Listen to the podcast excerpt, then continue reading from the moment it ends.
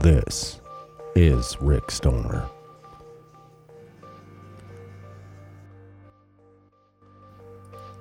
In this podcast, I interviewed Deborah Driggs, the 1990 Playboy centerfold. We discuss her career as a Playboy bunny and the different things in life that she experienced on her way up to her first photo shoot with Playboy. I hope you enjoy the podcast and remember to press like, subscribe, or share. This is a Crypto After Dark production.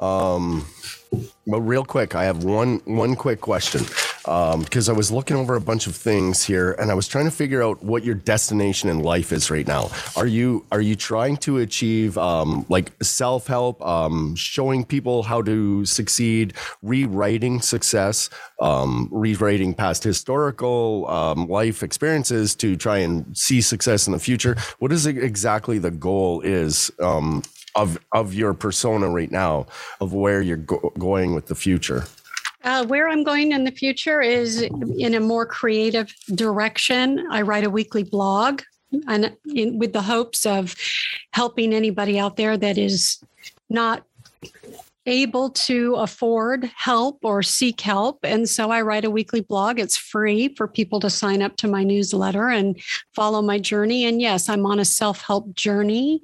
I am coming out with a 90 day program to take people through exactly what I do and, and how I achieve the level of success that I have in my life and the consistencies that I do. So that's where I'm at. I'm also back modeling and you know, auditioning for films again and kind of back in that creative space that I left for so many years um, when I was in the business world.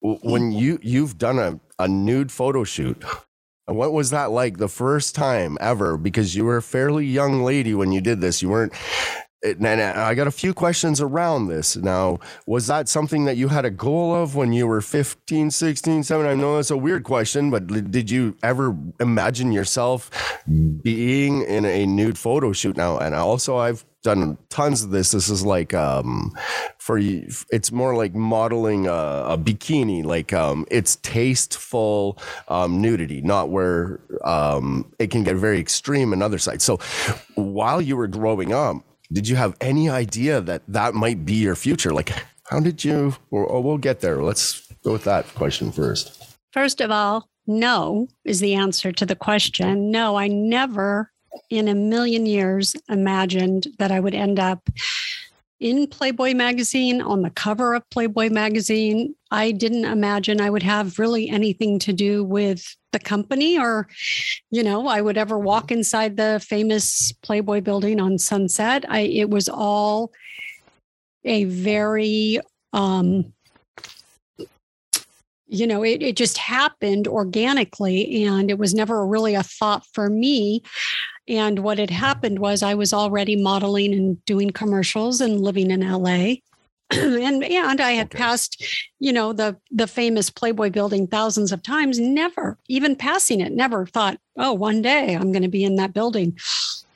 And so my so agent you, called so me. You already had a career in modeling. I then. already had a career and I was already working okay. and doing commercials and and modeling for different swimsuit companies and you know, I I was, you know, my my big goal was to be an actress. And so I was mm-hmm. taking lots of different acting classes. And so when my agent called me and said, you know, Playboy is coming out with a book, it's called the Lingerie Book. So this was, you know, right when that book was coming out. They want to see you for the cover. And I said, "Oh, I said, well, is there any nudity involved? What what what kind of cover?" And she said, "I don't think so. I, I they didn't mention any nudity, but you know, you can take your book and go and meet with them." So that was my first time going to the famous Playboy building on Sunset.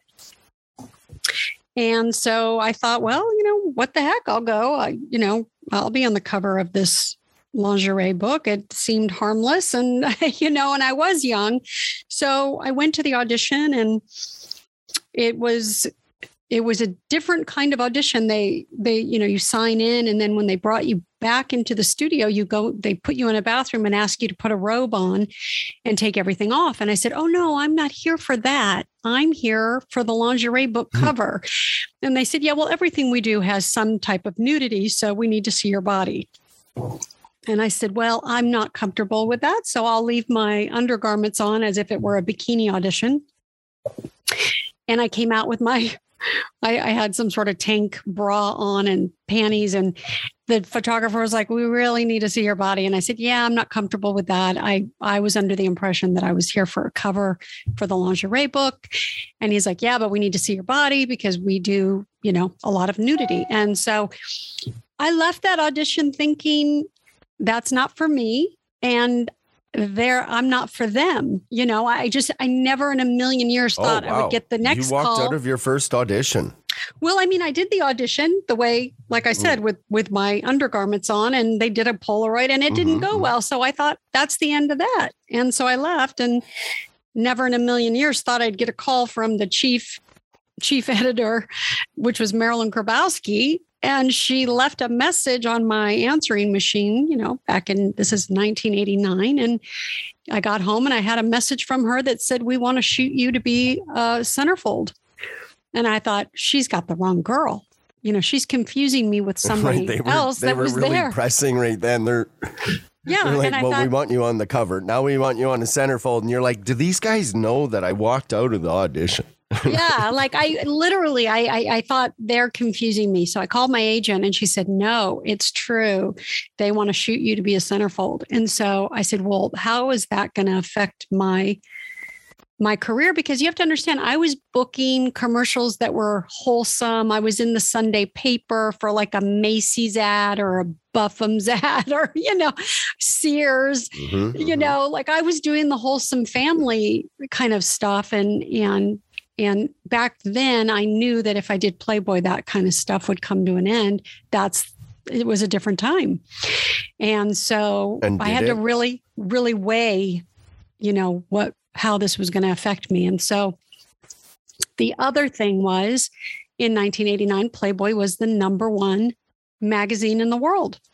So, you know, you're weighing these things mm. out. You know, it wasn't like I just jumped right in. I had to really think about how this was going to affect me. And I knew the story about Julie McCullough, who had posed in the 80s for Playboy, and she got a part on Family Ties playing Kirk Cameron's girlfriend, and they fired her when they found out she was in Playboy. So that's the world we lived in. And so I was concerned because I was auditioning for pilots and soap operas and things like that. And some shows didn't mind about the Playboy thing, and others did. And so I really had to weigh the pros and the cons of doing Playboy. And at the end of the day, it was decided that it was a really good move for me to do Playboy. And we really went with it because, like I said, it was the number one magazine in the world. And Mhm. and then I got to know Hef's story a little bit. I knew nothing about Hef or the Playboy story. And getting to know that story, I was even more intrigued with the history of Playboy. And, you know, really the Playmate, the centerfold was really not the focus of that magazine. And, you know, it was kind of like the added, it was an added bonus, but really that magazine was a was a gentleman's magazine. It was really, you know, the centerfold was the girl next door. It was the girl that you could date. It was the girl that men would fantasize about. But the the magazine really was about the advertisements, the articles, the jokes, the just the the the weekly the the interview the monthly interview. I mean the interviews that that magazine did were way ahead of their time. And so when i looked at all of that it just it it became clear to me that this would be a good thing for me. And i and even to this day i i have very fond memories and and have no regrets about that decision So, interestingly enough, if we could time travel and if the media could time travel right now, and if they knew that you were going to take a photograph on the front cover of Playboy magazine with the previous POTUS, Donald Trump, now what would be the view? Like, I mean, we already know it'd be the view. They would, people would be like, wow, now you can't be in our commercial because you had a picture with. So now we're all after the fact here, and we're sitting at this point where nobody knew Donald was going to be a president. and he was. So what was that? What was that like working with him? Did you did you get to work with him a little bit? I mean, you didn't obviously know this man's going to be a president in future and is going to make the world you know come up and down roar uh, you didn't know these things we couldn't have seen the future but what was it like at the time to work with him Well, did you get to one- talk to him did you spend more than one day doing this photo shoot Number one, I am not on the cover with Donald. I'm on the cover of April 1990. Brandi Brandt is on the cover with Donald, and she'll be more than happy for me to take credit for being okay on this the. is weird so then google tells us a whole bunch of wrong information well, then. of course it does. okay okay of course so it does, and it cool. Links let's me get- to- let's clear let's have this super way, clear then It links me to websites that I've never even gone to or worked for. I mean, uh, i Google's, want you know, really I want nutty. to tell you something weird, Deborah. I, I searched your name one day and then and you came up and you're all there very professional, everything. I search your name another day and then you're on the cover of the magazine. And then I search your name another day, and this is weird. Now, either the censor stuff didn't, it, it gave me every one of your photo shoot pictures when I pushed images. And then I was like, what? Why did it just do that? I like, I got to see every one of your old um, artistic photos, we'll call them. And then I, for a moment, and then I close that, and then I reopen. I type your name in again, push it, and it was all gone. Yeah. I'm like, where? What is going on? Like, okay, so then there's some weird disinformation. So, were you on the front cover or were you not? I was not on the cover with Donald Trump. That is Brandi Brandt. Although she, to this day, would love me to take credit because she is not a fan of Donald Trump. So it's funny because she sold on eBay a magazine cover, you know, the the cover of her with Donald, and she wrote something on there like "You're not my president" or whatever. And I bought it on eBay, and she laughed. She said, "I can't believe you're buying this." And I said, "No, I'm I voted for him." So I, I don't have a problem with it. So she's like, well, then you can take credit that that's you on the cover because everybody confuses us. I am on the cover of, of April 1990. And uh, here's the deal. I've only spoke to Donald on the phone. We spoke on the phone a few times. There was a there was a moment where I may have gone to New York to go on a date with him, but I never did. I it- there was something very intimidating by him and i was very young and he was very vanilla on the phone and i just you know he was very nice and kind but that is the extent of my my uh, time if the, if you even want to call it time with donald um, i was not surprised that he ran for president at all. It made my issue now a collector's item because i'm the centerfold in the issue that he's on the cover of.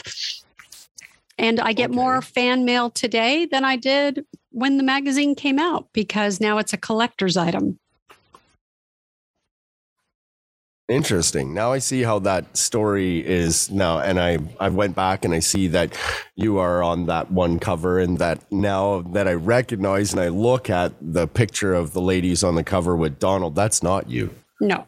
But the but the Google the Google wanted to tell me that it was bad Google. I don't know why it does things like that. That's interesting, and um, this might be because all of the people who are, mm, well, let's call it LARPing, right? They're Deborah, you're in this magazine. We want to talk to you now because Donald was on the front of it, and you're like, well, right? Yeah, it's it's you know, listen, it's history. And I get, like I said, I get more fan mail today. And, and you know, my kid, my my kids are older; they're adults now.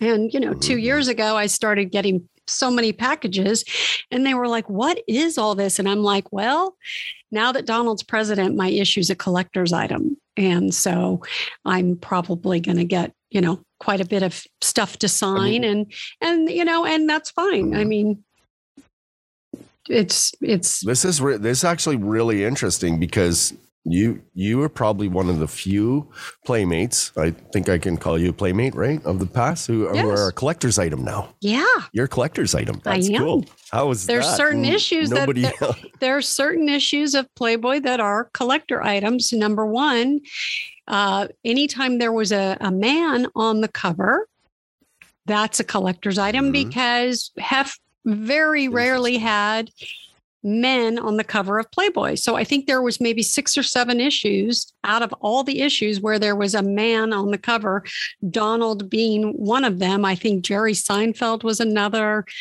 Um, you know, Steve Martin, I believe, was another uh, with Pam Anderson. I, you know, so there was only a, a handful of covers with men on them. So all of those issues already were collector items. And then when you add the president on, on that, that just becomes Mhm. probably the number one collector item now. I see it's fifty-seven dollars US on eBay. Who would have ever known that was going to do that? Yeah.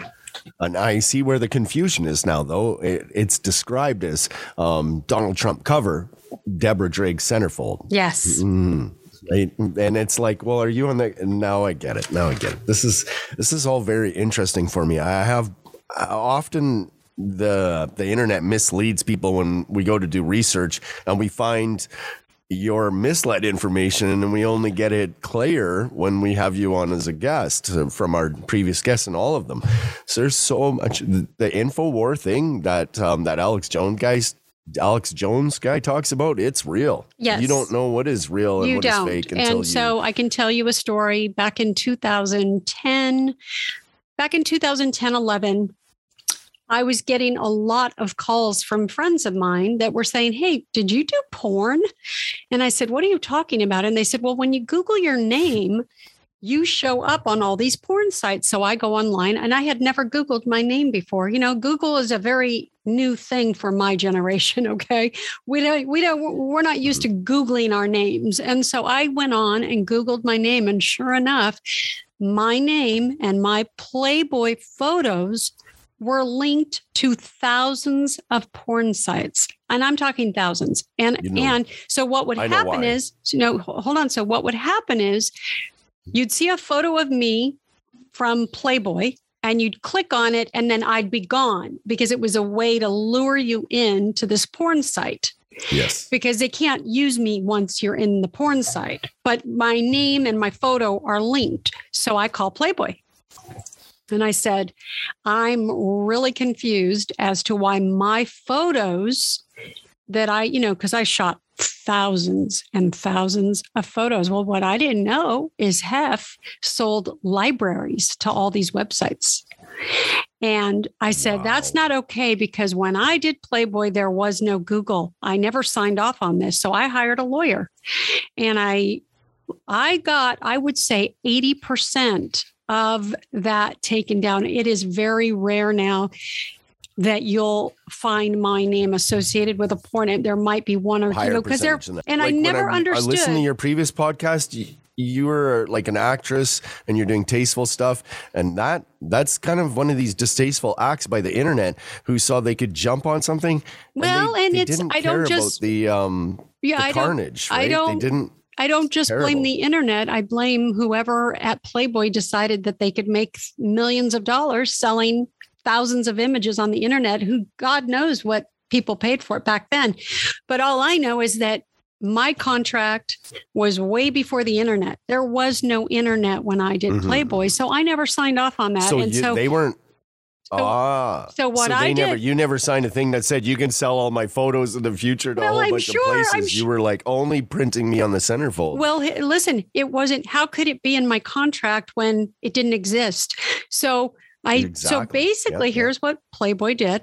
They said, send us every link that you're attached to. This took me weeks, guys, weeks. I did not stop. Wow. I sent them every link and they would go and tell them, take this photo down, take this photo down. So Playboy went in and they did. They actually helped me.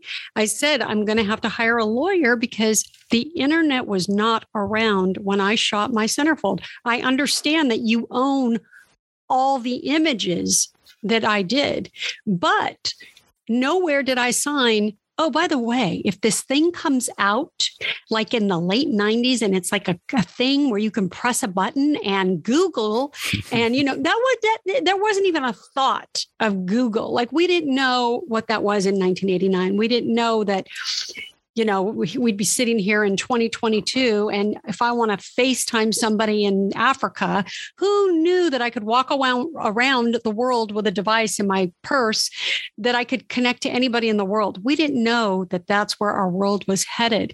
And so my argument was very valid. And they really did take the time to take down, I'm talking thousands of websites that I was associated with. And it was, it became embarrassing for me because at that time I was getting very successful in business. And you have to understand people Google you and when you're in business, they want to see who they're doing business with. And then you've got me. I thank God I used my married name. So I didn't get it too often. But when you Google my stage name, which is Driggs, you get you got okay. linked to all these websites and people would call me and they'd say, Did you do I'm glad you went to this yeah. question.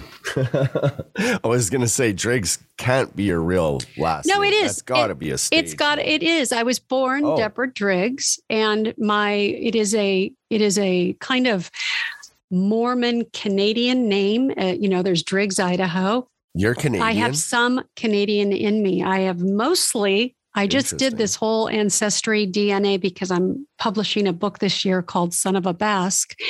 And so I did a DNA to see how much Spanish I have in me. And I really only have 6%, but I have 34%. It's the highest on my DNA was Scottish, Scotland, which I found very mm. interesting. Um, my mother is born in England, so it must be from her side of the family because her mother was born in England. So I had Scottish, English, Wales. Those were my top three in my DNA. So I guess I got most of my DNA from my mother's side. Maybe there's some Scottish on my dad's side too, you know. So that's, but anyway, I thought that was interesting. I was really thinking that it was going to come back high on the Spanish side because my grandfather uh, is Spanish. With that, with your hair that red. Yeah. well, that's not my natural color. red is not my natural color. I'm a brunette. With some tinges of red, maybe? Yes. tinges. There you go. I like that word. Tinges. Yeah, tinges, tinges. Um, I'm like, so I'm actually uh, want to just go quickly back to your past and and when I listen to a few of your podcasts, um, my notes right away were were something hard that I learned fast and quickly about yourself. Um, I almost want to read my notes on it, but I, I don't need to. The first thing I wrote down was it, it felt like you'd been bullied in school, and and that had led to some a success actually which was which is interesting. Now the one thing that i've been trying to work out and i worked that over and i couldn't figure out what it was. What what did they why did they bug you? Okay so was it because you were a, a, a a good looking individual? Was it because you were trying to achieve more? What was it that they were trying to do to you that made you feel out of place? Because you've you've probably mounted to a lot more than a lot of your um, peers in your class. Well, you know, here's what happened. Um, I fell off a wall when I was in kindergarten and I landed on my face and I completely broke my nose and when I say broke, it was crushed. My face, when my by the time my mom got to the school to pick me up, she had to rush me to the hospital because my face had swelled up so bad I was unrecognizable.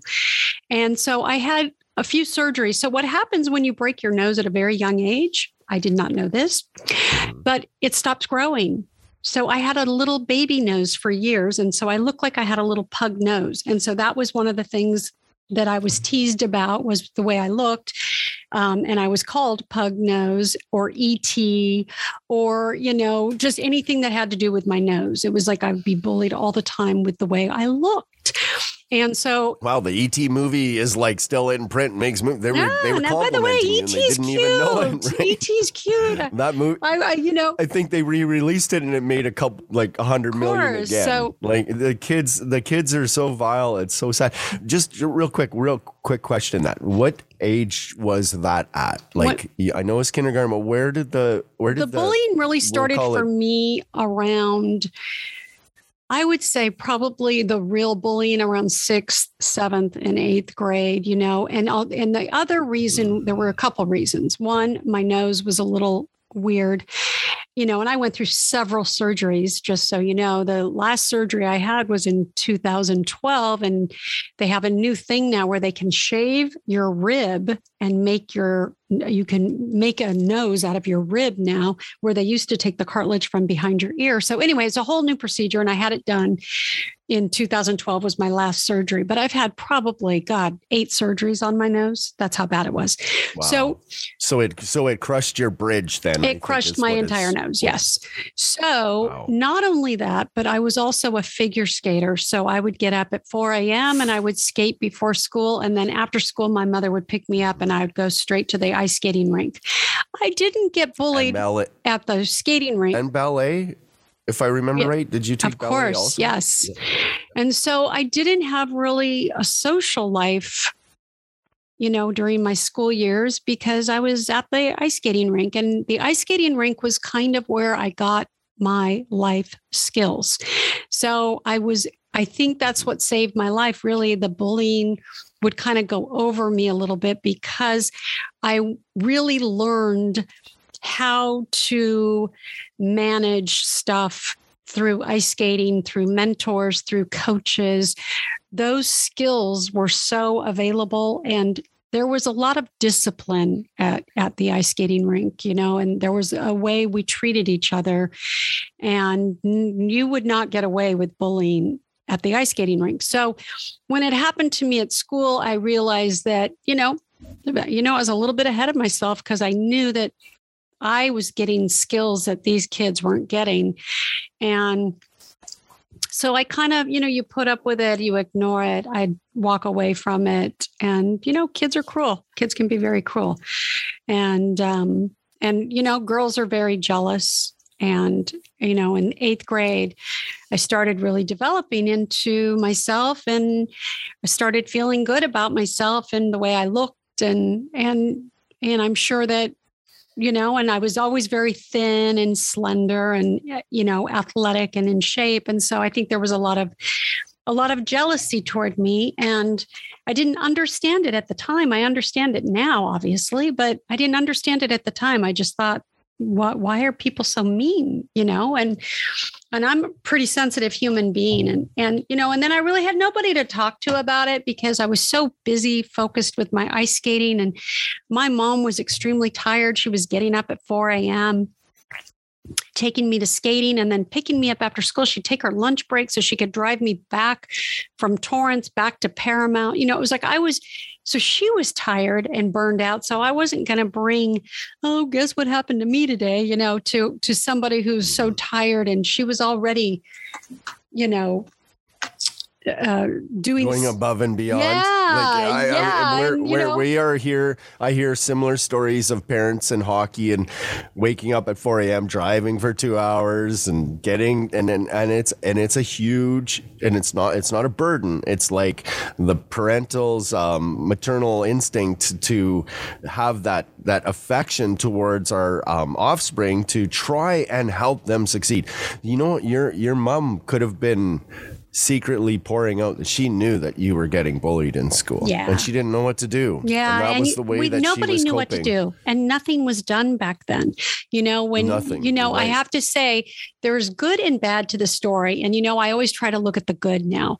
And it made you a really strong person. It did. Deborah. It like that's, really that's did. Important. I have to say there is something about the way I grew up that really forced me to succeed in certain areas and and i feel today that kids are so coddled and safe spaces and trophies for showing up and it's a different world. And the world that i grew up in you had to earn things you know and nothing was ever handed to me. Like i didn't show up at the ice skating rink and get a ribbon because i showed up. I mean i got yelled at if i wasn't on the ice on time you know? It was a very different world. And I'm kind of grateful for that world because my feelings were not the of the utmost importance to anybody really you know it wasn't it wasn't mm-hmm. all about me And, you know, I, I feel like we live in a world now where everybody, man, if you say the wrong thing or look at somebody the wrong way, or you accidentally make a joke about something, and it's like you're just stepping on everybody's toes. And it's, we've lost our sense of humors. I don't know what happened, but didn't comedy died about five years ago. I did. It really did. Research paper on it. It yeah, really did. It's it's it's, it's mind blowing. I mean, I remember great com- com- uh, comics like Eddie Murphy. I mean, the stuff mm-hmm. that he used to Richard Pryor. I mean, these guys were brilliant because they would take real life shit and make it funny, and that's what comedy is when we can make fun of ourselves and and know that you know this is the outlet. Like Chris Rock. I mean, he says stuff that's outrageous. I love it. You know, and you wanna, and now we're just we get beat up for these things.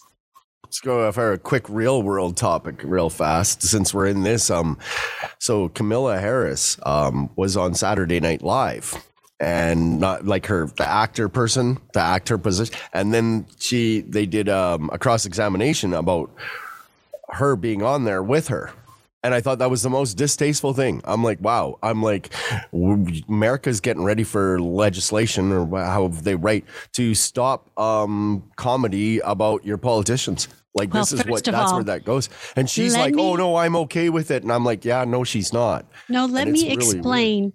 Ukraine is next to Russia. Russia is a big mm-hmm. country. Ukraine is a smaller country. And did you hear the speech that she gave? No, I'm, make, I'm kind of making I'm, fun I, of it. I, am like, this I'm is, interested. You got my eyes wide. Like this was her description on a radio show she recently did. You can Google it, where she literally said, "Well, let me explain it to you. Russia is a big country, and Ukraine is a small country." And I'm listening to this, thinking, Oh my God, that's the vice president right there. So, yeah, yeah, I don't watch Saturday Night Live. I don't actually watch a lot of TV. You know, these days I kind of keep the TV turned off. I'm really, there's just so many shows that I don't even understand how they're still on the air. I don't, I don't get the, the, what I'm the, seeing the, though now is like people examining uh, the spot, like what we were just talking about. Just circle back real quick, we're we're seeing people examine um, the satire and the comedy being done about them, and I don't know if that's that's the way comedy was invented and made. You know, like yeah. I don't this, know. I just could this could end in more censorship, less comedy, less laughs you know, and I don't, I, um, I've, I grew up with Just for Laughs. I, I imagine that you know what Just for Laughs is also. You probably saw it once or twice. I'm sure I did. I, you know, like yeah. I said, I'm not. I, I'm. I watch a when, lot of. A lot well, of over your career, did you ever, um, like uh, when you were in doing uh, photo shoots and you've done a couple of small movies, um, did you ever go to a big comedy show or anything like that? I didn't. Oh, okay, I have not okay. been. I've not been to a, a live comedy show. Um, you know, I've watched quite a few of them on on cable, um, mm-hmm. but not in person. I've it's never been weird. to the it's comedy odd. store, which is funny. You know that I've lived here my whole life and I've never been to the comedy store. Hmm. Well, I mean, we're all guided in different ways. Now, yeah. you know, real quick, I want to go back. You did a couple movies early on, and I actually went and I reviewed a little bit of one of your movies. Okay. Um, and it was the one you did, Class Cruise. That. Oh my God, that was a, a TV, uh, made for TV movie. Oh yeah. Oh really? Okay, mm-hmm. that's why it was odd. Like it was. I like I skimmed through it and I watched. I wanted. I was trying to focus on finding your parts in there. I was looking at calib- acting caliber um, to see if I could feel what the set director. I feel like doing. it was Dom DeLuise, if I remember correctly. Dom DeLuise's son, Michael DeLuise, I think, was the star. And okay, so here's what happened. So I got I got cast to do this class cruise. They wanted you know, college age kids. So I was maybe 22 or 23 when I shot that. And so they, you had to go on the cruise. We cruised all around San Pedro and it was, we were in uniforms. And so I didn't have any speaking I didn't have any speaking lines in, in, the show. And uh, back then I was really trying to get my SAG card and I was really gutsy, let's just say. So I kept going up to the director saying, you know, when I'm sitting in this scene, it'd be really cute if I could just laugh and say, oh, that's so funny. Or like I'd give myself lines. And the director was like, no, that's not going to work. And I'm like, you know, I really want to get my SAG card. This would really help me if I, you just gave me a line. I mean, I really worked that I believe Larry Thompson was the producer. It's funny that I can remember this after all these years. But um and I just remember that's how I was. Like I would get on those shows even Rags to Riches I played a beauty contestant. Um Really? I never Yeah, and and I and I I same thing. I tried to talk them into giving me a line. I had all these parts. I was on a show called Baby Boom. I played uh, Daniel Bardol, who's no longer with us, he he passed away a few years back. But yeah, I played his girlfriend on the show, and I said, "Come on, you gotta let me. I gotta at least say something to my boyfriend, you know." But no, I was like an arm piece. Like he walked me into a party, and I'm like, "Can't I just say, oh, this is so lovely,' or something?" You know, like I'd always be asking for lines. So a lot of the stuff I did early on. Falcon Crest and Rags to Riches and all these TV shows, they were all walk on parts which was a bigger deal back then because the walk on parts were like you were more you weren't just background you were like in the scene. Hmm. and so i was you know always ready. I would beg for a line to get my sag card so did you did you ever get a line in class cruise? Not in class no? cruise no. Oh they didn't give you a line no okay. they didn't. They were naughty and they didn't see that that would have been a good thing for me. Hmm. Interesting just like the movie acting role and doing these. So, are you, you know, just before we go into this last line of question, are you uh, thinking about ever going back into acting? Like, you have this perception about you that you could very well do a, a, a film like there's no doubt about that at all. It's well, I worked on a film last decision. year in mm-hmm. 2021. I worked on a film called Neon Bleed, and literally this week, it's in the Idyllwild Film Festival, which is in Palm Desert. Um, we were not allowed to go because of the restrictions still in mm-hmm. California. So we're going to uh, hopefully link to it via Zoom. But our whole cast got nominated for Best Cast, and uh, nice. the movie got got a lot of nominations. So that's going to come out soon. That's called Neon Bleed, and I play.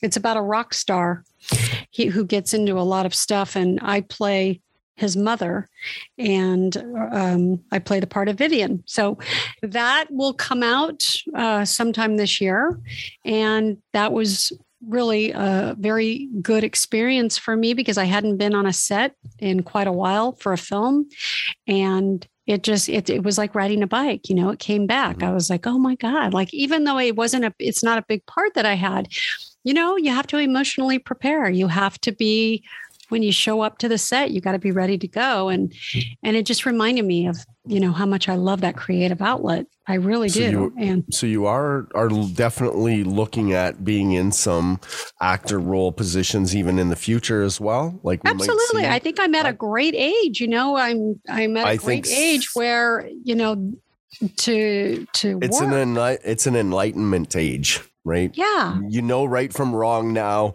You kind of know what your boundaries are. And and I I mean I think it would be really neat seeing you uh, get in some um more roles inside of what is going on in acting right now because there's the the the film production industry is growing rapidly. Like Netflix is all over making huge films. Even Amazon's about to step in really heavy as well. It looks like uh, this is not going to really stop. So the future of you in acting could actually be quite prevalent here um, with what's going on right now, especially if you're pursuing that. Because absolutely, and so you know, and I'm I'm real. You know, I I have the same commercial agent that I've had since I was 24. I have, you know, a wow. modeling agency. So I, every once in a while I do a modeling gig or whatever. You know, mm-hmm. it's, it's, it's, it's a different business today than it was for me 30 plus years ago because you know it's just a different world that we live in and so it's it's it's changed quite a bit and I'm not sure so, if you've you heard know, this before. You have a very cool name. Your name is is elegant. It sounds nice together. Deborah Driggs, have you been interested in making yourself a clothing line, a perfume line, um, more future books? Well, you've already told us about one, and I've I really wondered. And I was when I looked at your story, I'm like, well, Deborah's writing books, but what about a clothing line or something to give more surface so more people realize what you're trying to do in your story? Yeah, I think you know there's um, a lot of things in the works you know, I have a, a, a, website that's under construction right now. We're redoing my website. I write a weekly blog. Um, really, what I'm about today is so different than what I was about even five years ago. I'm really about being of service. Um, I I don't like to see anybody having a hard time, you know, and that's just part of life. And I I think that what's so amazing about the world we live in now is that we have access to so many different tools and things that can help. And mm-hmm. so, one of the things that I think came out of COVID for me was I thought, you know, everything's kind of going to Zoom, everything's kind of going online. There's more podcasts than ever before, there's more Zoom meetings than ever before. There's more accessibility to doing seminars and things online. And so I thought, I want to get in on that. So I started out by just writing a weekly blog. And these are things that are going to be in my book also, you know, things that I've been through. I mean, I'd really draw upon experiences when I write and and what I'm feeling about certain things.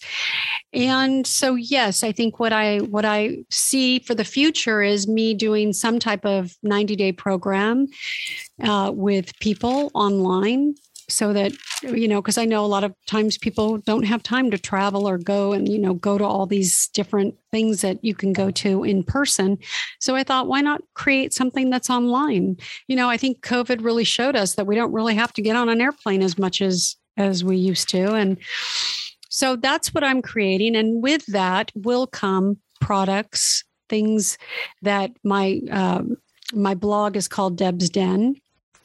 And so there will be things that will be associated with Deb's Den products that will you will receive in the mail when you sign up for my 90 day program that will be related to Deb's Den. I don't want to give it away yet because we're still in the process of working on that. And then I'm also going to come out with a coffee table book with mm-hmm. all my blogs and all the photos that are attached to those blogs, just so there's something available out there for uh, this just came to me because I'm getting, like I said, so much fan mail these days.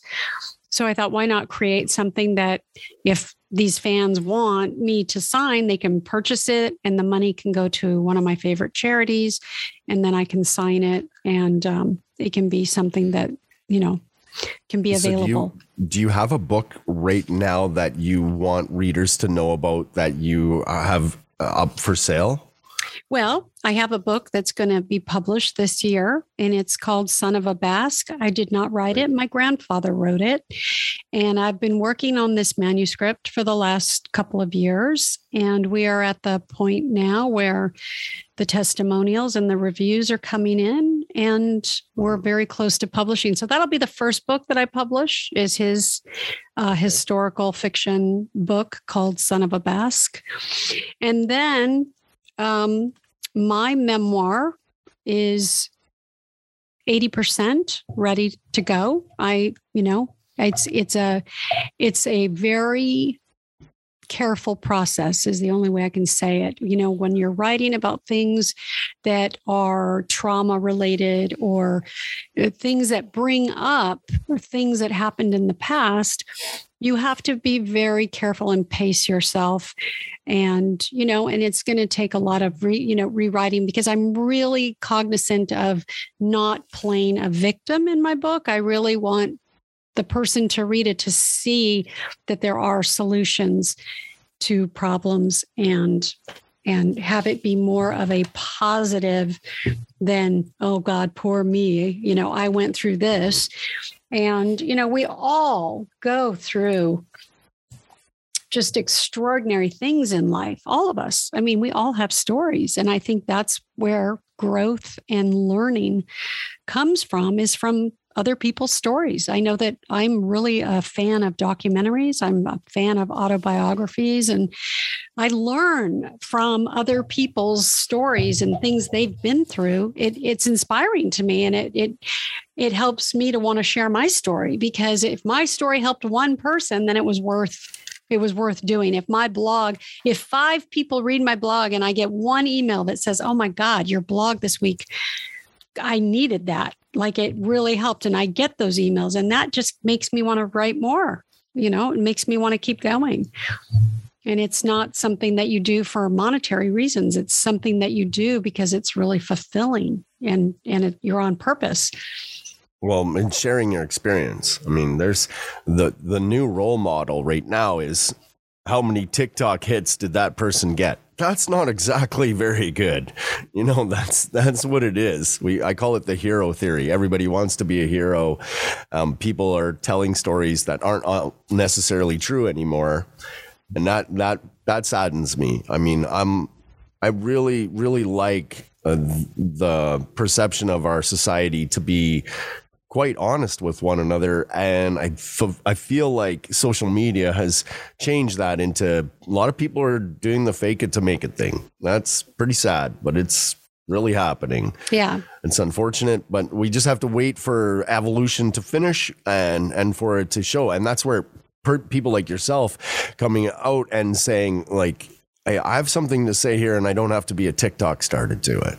Like that, that's, it's getting really, um, old and boring for a lot of us. You know, uh, people in our generation, we're, we're wondering like why people consume so much with TikTok. They're constantly on this. They're then other people are trying to do this. It doesn't. None of that makes any sense to me. Makes more sense to me about yourself writing an inspirational blog and changing somebody's life every day because TikTok isn't changing people's lives.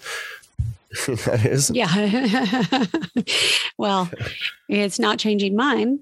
I don't know about other people, but you know, no, it's not changing mine. And no, my whole my whole deal is, you know, how I do things consistently and you know, and you know, my story really is, you know, how do you go from being on the cover of a magazine to being 40, broke, divorced, you know, trying to reinvent yourself over and over and over again to raise kids and you know, and it's like all of a sudden it didn't matter anymore that I was on covers of magazines or I worked on a movie with so and so. Nobody cared. You know, I had to reinvent and I had to kind of step into a different role. And also, I never really considered myself. I, I mean, I've always, you know, felt smart, but I never considered myself business smart. And that was the other thing that I found out about myself is that I was actually very uh, savvy business wise. And I picked up things very quickly. And and you know i have really good skills with networking and business. And so i didn't know that you know it took really hitting rock bottom to find that out. I would have never found that out if my life was so cushy and easy and i didn't really have to do much. But you know when you're when you're on the ground and you're you know there's no place but to grow you know and i find that in all of my failures or or darkest moments that's where the spiritual growth really started. The spiritual and um, emotional growth. It, it starts when you're on your knees. It doesn't start when you're on a cover of a magazine you know? It's it's when you're really kind of hitting rock bottom. And then all of a sudden it's like okay it's time to grow. It's time to learn from this and and what is beautiful about this you know and switch switch it mm-hmm. around. I mean for so many years i was so bitter and so walking around with so much anger and and and and just resentment. And you finally get to a point or hopefully the goal is is to go okay what is what is the lesson here? What is beautiful about this? What is beautiful about not getting what i want all the time? You know what is beautiful about this failure what is beautiful about not getting this deal? Challenge. You know, it's all these are all challenges. Challenge. And you know, and how, you know, and I didn't have the tools to handle stuff like that. You know, I was I was actually really running for a long time on success and I was the girl that, you know, I was, my, my, agent sent me on a commercial, my very first commercial, and I booked it. You know, I was that girl. You know, it was like everything I touched was turning into something really great. And when that stopped, I was kind of at a loss. You know, I wasn't ready for that. I wasn't ready for failure. I wasn't ready for, you know, my my marriage to be over. I wasn't ready for all of that and I and I didn't have an understanding of it and and really what it all comes down to at the end of the day is love, you know? Do you want to be do you want to be filled with love or do you want to be filled with resentment? And you get to choose you know and that's where i'm at today you know it's a it's a choice of what of what and how i'm going to plan my day what my intention is for the day and things will go wrong you know? Not, not not every day goes smoothly. I had something happen 2 weeks ago that devastated me and it was horrible and you know, thank God my team and I, you know, we we met a couple times and basically my Instagram account got completely hacked and stolen. And, you know, it felt very violating to me, you know, mm-hmm. because I, I thought to myself, I don't even know how many private messages I had. You know, this this these people who stole my account are reading through private messages, things about my book, you know, and I just thought, God, what a violation of privacy. And, you know, Instagram doesn't do much about it. And and my team said, guess what? We're rebuilding your website. Let's rebuild your Instagram. Let's start over. And I thought, wow, you know, that's the attitude right there. It's not a, you know, it's so what? whatever whatever the whatever reason the universe has for me not wanting not wanting me to have that account anymore because, it doesn't it matter. It the thing is to let mm-hmm. it go and move on. And I we call you know, that it took and by the way, yeah, it was a from the universe. exactly. And that was three days, let me tell you, three days of me kind of going back and forth with it. Like I really wanted to fight, you know, there's this thing inside me that I really wanted to fight and get it back. And then I finally realized, Deb, that didn't has never served you. You know better now. And the only thing to do is send them love and move on you know, and they mm-hmm. wanted money. They literally sent me a, this is how ballsy these people are. They sent me a WhatsApp saying, we have your account. Do you want it back? Make an offer. it's like, I said, keep it. Wow, no, that's yeah, that's hijacking, and uh, it's horrible. They, these things go on to a lot of people. I'm they surprised. do, and you know, you can you can really think confidently about this when you become targeted at that level you're doing something right. Don't stop doing it. Keep yeah, doing what you're yeah, doing. Because and somebody, I like when I looked at your profile, I'm like, Deborah has a story to tell that somebody's trying to hide, and I'm trying to figure out what it is. I haven't figured it out today. Um, there's something there that you might be yet to tell everybody. Maybe be it inspire somebody who changes the world later, or help somebody understand. You know, you could probably save a lot of the girls and have them respect themselves and them understand that the industry that you once went into isn't all bells and whistles, is it? No, it's not. not. No, nothing is. By the way, nothing is. Nothing is all bells and whistles. Everything comes with something, you know, whether it's a relationship, whether it's a job, whether it's a vacation.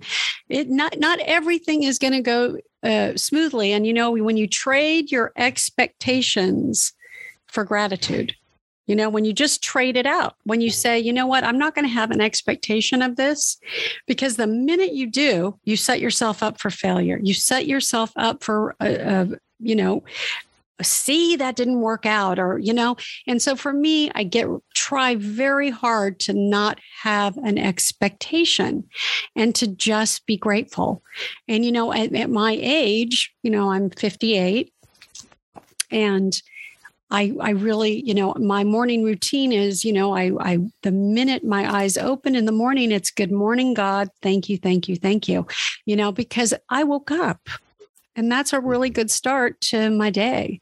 And the expectation then is, you know, you do your morning routine and then I set my intention. How do I want my day to go? How I look at my book, I see, you know, okay, this is what's planned, but how do I want it to go? Because if you don't set that intention and you don't kind of have a plan in the morning, your day can go however it wants. And then you kind of you get in that out of control mode you know, and you kind of see, oh, I missed that, or that phone call didn't work out, or that person didn't show up for lunch. And your day can go, it's going to go off the rails anyway. So why not set an intention that if it does, okay, it's okay. It's a And really so- interesting perspective. I like this perspective. I, I like. I really like the sharing of perspectives of ideas and how we start our days. It's a very important part of existence. Waking up, going, I like this. You know, that's like the first thing you should say in your head.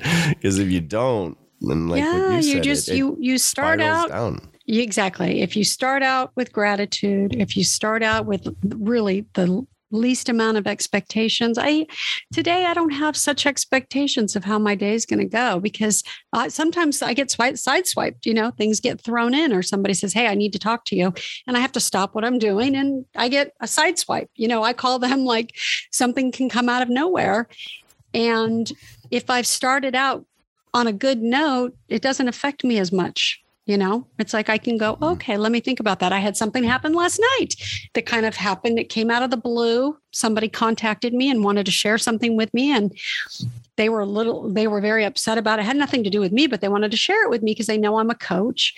And, um, and I was able to help, you know, in the situation.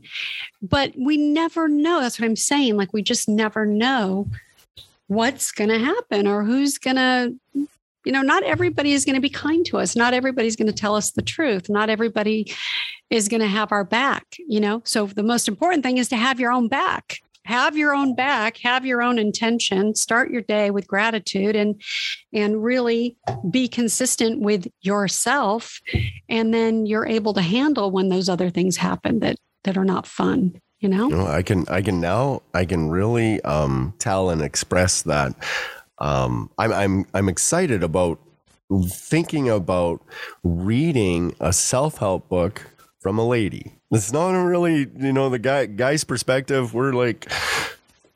I can hear something interesting and different in yourself. And so, if you're we're going to write self help coaching books, not only are they going to be self help, I think it's very inspirational. Your story, the the things that you describe that from your past, you know, your experience is is quite surreal for people, and people want to know about how it was, what Yeah. it was, why, and then they want to know what the aftermath is. So I, I really think that your um, future of publishing a few books on this is going to be not underwhelming at all. It's probably going to be quite, you know, here's a bad example, but you're probably going to sell a lot more copies than Hillary Clinton if you get your footing right. Right? yeah right like we see we that's that kind of push where political. there's a lot of political drama going on people want to read modern books right now about people who've been successful and where you can offer life advice you know that that's i think is a really big need on the bookshelf it is there's a lot of um, almost fake self-help books where they're like well you know if you just believe you're going to do it. No i, I want to hear the truth actually. I want to hear a bit about the hardship. I want to hear the good stuff. I want to be able to judge the character of somebody in their experience so that i can look at my own and go am i perceiving life correct? And that's why that's why we look towards people like yourself. Yeah, exactly. And there, that that was exactly the conversation I had last night because this person that called me was the perception was a little bit off on on the situation and I said, "Well, let's not focus on what that is. Let's focus on your part. You know, what was your part in this situation?" And it really takes a lot of courage to just in every situation look at your part what is my part in this? Because we're not you know we we we we tend to want to look at other people's parts and it really doesn't matter. It only matters what our part is at the end of the day. And so that was kind of the conversation i had last night was let's just look at our parts. Let's look at what you did how this and this is why this got created. You know sometimes we create things that should have ended sooner, but we keep perpetuating the situation and we think it's going to get better, but we know. And I actually said to this person, I bet you knew a long time ago, like six months ago, that there was a red flag or that there, there was going to be a problem. And she was like, Yeah, I did. I saw it. And but we keep going, you know, we think it's going to get better or we think something's going to change and it doesn't. And so it's having the courage to just focus on ourself and our and our self-love and our self, you know, worth, you know, because when we start when we lose that and we let that go, anything can show up in our life and can kind of take hold of us, right? And we don't want we don't want that. We want to be able to take hold of any situation and be like, you know what, something doesn't feel right. I feel that. I write about this all the time. You know, one of my blogs is called Gut Feelings for a reason because I think we need to listen to them a lot, a lot more these days. You know, and I have very strong gut feelings about things. I'm usually right. I'm usually spot on. And I had a situation last week where mm. I had a very strong gut feeling and I decided I wasn't going to have lunch with a certain individual. And and it was a business situation. And and you know it turned out I, my gut feeling was exactly right on. It you know and we have to trust that. We have to really tap into that. And that's kind of what my program is about. It's tapping into that energy it's, and trusting it's really it. interesting because the whole world tells us don't. And and you're like right on the right path of trusting the instinct. And we've been we've been um, we've been told not to do that like a lot in our in the society, the the social media, everything. But I yeah. I mean I go by instinct. I'm I'm glad to hear that that's what you are doing also. Now, where where is it that people can find your podcast? Where is it easy to find your podcast to go and listen to some of this stuff that you are broadcasting right now? Well, I think you know you could Google my name, and I, I've done over a hundred podcast interviews. I don't have my yep. own podcast right now. Um, and then I think if people really want to follow the journey and and have something to look forward to every week, my newsletter's free.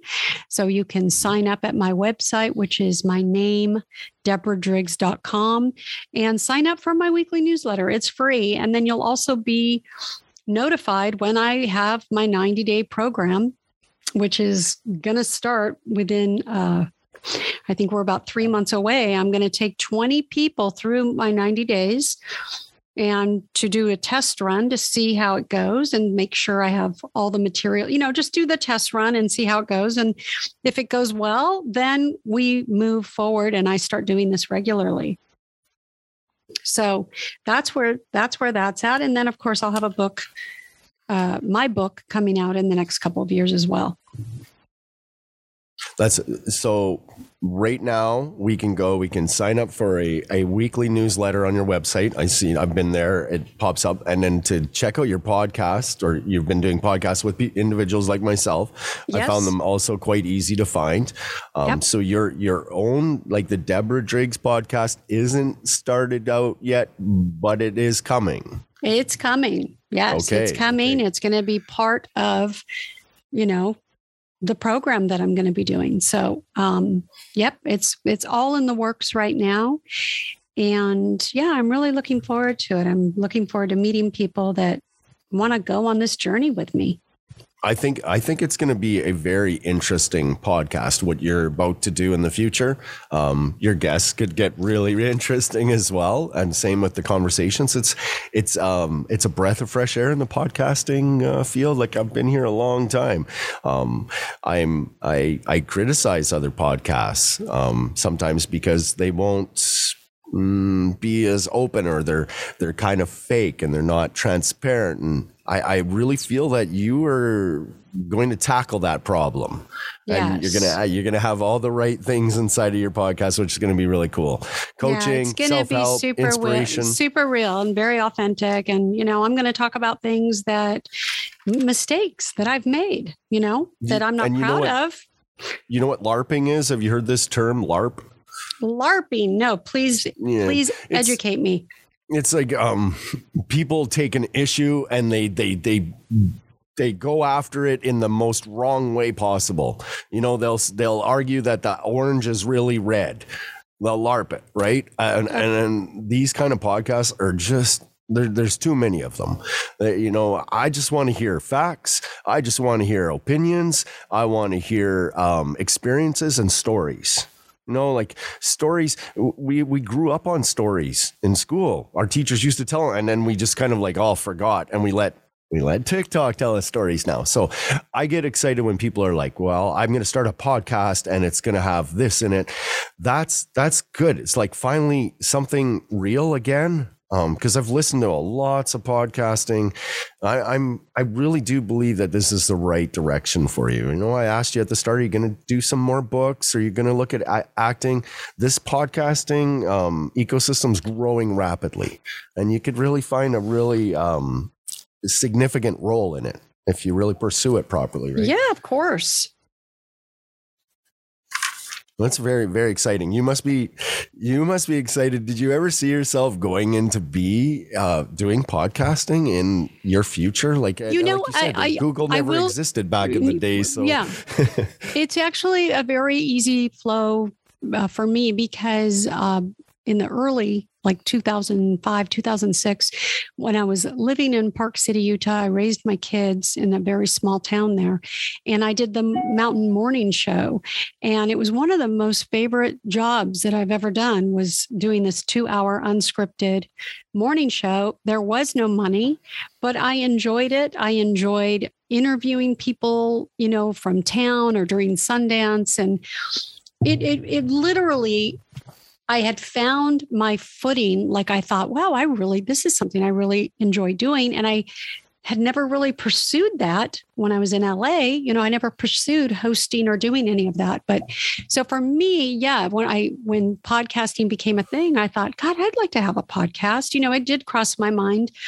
But, you know, you, you know, uh, I'm also one of those people that want to make sure that if I do a podcast, I want to make sure I, I do it for the right reasons and, and it like you said it has a very good significant reason for being on the air. Oh i i'm i strongly believe that you have you will captivate an audience and there is an there's an audience waiting. Like there's just there's so much larping going on. Oh thank that, you. right in the world that if if you're going to keep on point and you're going to have things really really cool and it's going to be factual, not not with the LARP stuff in there. You are going to hit the stage running. But Thank you. I think that's to be expected based off of your history, right? You've you've done some remarkable things. So I I'm I'm I'm getting I'm even I'm exciting myself more and more. I'm like can I jump to the future and just check out your first podcast before? Probably not. Probably not. But well, it, good. It is, I have one. I have one audience member already, and that's better than zero. So very, well, very good. We're all good. If you have one in me, there's I have this very interesting following of people. There is a lot more now. They'll all be like, "What is Rick onto? Why is he interested in this?" So they like that's how webbing works inside of podcasting. We all web together. We web open like opinions, like matters and issues, and then it expands and it expands everybody's ideas. As long as we keep the circle uh, the karma circle uh, legitimate inside of those ideas again uh, going back to that word larping and don't larp it, it creates this new environment. Like i'm i'm waiting for earth to evolve again. In social media i am. And and it's going to take people like yourself to help it evolve yeah. it is. And telling us like you know maybe that's not acceptable. Maybe this is acceptable. Or maybe we should discuss what isn't and is. And maybe we should have open discussions about it and saying instead of going oh my feelings are hurt. We can't talk about this. That doesn't work. That's a bad society you know? It is. Yeah. Absolutely. So yeah so that's the story you know? I'm just a girl from la that made it a little bit in the entertainment world. You know, I, I didn't know anybody in that business and and uh, made my way. You know, pounded the pavement, so to speak, and and then ended up you know in another in a whole different world i mean i think what's really cool about life is that we never know where we're gonna where things are going to end up sometimes we go after one thing and we end up getting something so much bigger and so that's kind of one of my other messages too is that don't you know, especially for these young kids now, I, I find that everybody, you know, in this age range of like 18 to 25 you know they're really searching for their purpose. And i feel like you know the more you stay in line and you just kind of keep going on track on what you're doing or maybe you start out as a as as an artist but maybe that turns into something else. Maybe you end up being a business owner. But i mm-hmm. the thing is is that we don't you know we we don't want to be so stuck in this is what I'm going to be, this is what I'm going to do, because we never know what it's going to turn into. It can turn into something so much bigger and so much better. And, you know, I can just share with my life experiences that, you know, maybe I didn't get the Academy Award, but I'll tell you what, I got some really cool life lessons. And, you know, a lot of the people that I kind of grew up with in the entertainment world, I've lost, you know, they they didn't survive the business or they didn't survive their addictions or whatever. I've had a lot of friends that I knew back in my acting class days that, you know, I've lost in the last 10 years. And, mm-hmm. you know, and so sometimes we don't get what we really want, but we get something even better. And so I think it's a good message to young people out there that, you know, you might go after something, but you might get something so much more uh, valuable. And we never know. So it's good to just kind of stay on path and and stay on your purpose stay in your self gratitude and all of that all that good stuff stay consistent and um, everything will work out I was going to ask you to say something inspirational. I don't have to anymore. if somebody is having troubles, what would you say? I mean, you you nailed it right there. You Well, I would say even... if somebody's having troubles, that the first place to look is within. You know, mm-hmm. you got to go within. You got to really go and the exercise that I gave my my friend last night was she called me and she didn't really know what to do and I said, "Can I offer an exercise for you to do. And because she's really upset, I said, I want you to write this person a letter. Now, you're never going to mail it, it's only for you. Write this person a letter. It, it really, you've got at least five pages of stuff here, you know, get it out on paper and then take a break, have a cup of tea, mm, do a yoga class, and then go back and write yourself a letter from that person's point of view. And she was like, What? I said, Yeah, Right, dear so and so, from the person you wrote the letter to, because you see, the answers are inside of us. We know the answers. You're going to answer all your own stuff in the letter that you wrote. You're going to write yourself back and find out why you feel this way. And it's an exercise, you know. And if we do stuff like this and we go within and we just work on us, our part, our stuff, our, you know, whatever's haunting us, if we go deep and work on it instead of shopping it out, you know, sexing it out, drinking it out, smoking it out, drugging it out, you know, all these distractions, and we just go deep, then we will really find some really cool stuff, you know, and that's that's what I tell people that are struggling. I'm like, you got to start within. It's not out there. It's right here you know, and that's what the 90 days is about. It's removing all the distractions and going really deep within. So, if you have a, as a listener, have been sitting and nodding your head, yes, while Deborah just said what she said, then you're going to hopefully appreciate what I'm going to say next. And we're going to probably invite Deborah. Well, I will uh, invite you on in the future, in the future, because I, I'm like, you have, you have if if there is like Star Wars and the Force around in the world for real, you made all of the hair stand up on all of my body everywhere. I feel this little bit of an energy around me now. I don't know why that perception. I do not know why I perceived it in this way, but this this is a is a feeling, an energy, a thing that that we need to give each other. I I, I talk about it in my program, but and you have given it to me and and I know that you gave it to all of the people who are listening to this program. Uh, I don't know. Uh, I, the, the only thing I can say to you is don't stop what you're doing. Um, I, I would never want to step in your way. You, you, uh, if you can inspire me, which I'm hard to inspire, you're going to inspire thousands, tens of thousands of people in the future. And that's, that's why this universe wants to hard wink us sometimes. They don't want us to spread our goodness. We just have to keep working hard at it and doing it. But I, I, I super appreciate you coming on the program today, talking with us, explaining some of the things that have happened in your life, and, and as well at the same time inviting you on to a future podcast, maybe after the, your podcast and book comes out to discuss this again. I'd love to. Absolutely. Be my pleasure. And I thank you so much for allowing me this time today. And to anybody listening, I, I hope there was one little gem you got out of this conversation. And like I said, follow me on my journey. Come sign up for my newsletter and and stay tuned for some things that are going to happen in the near future.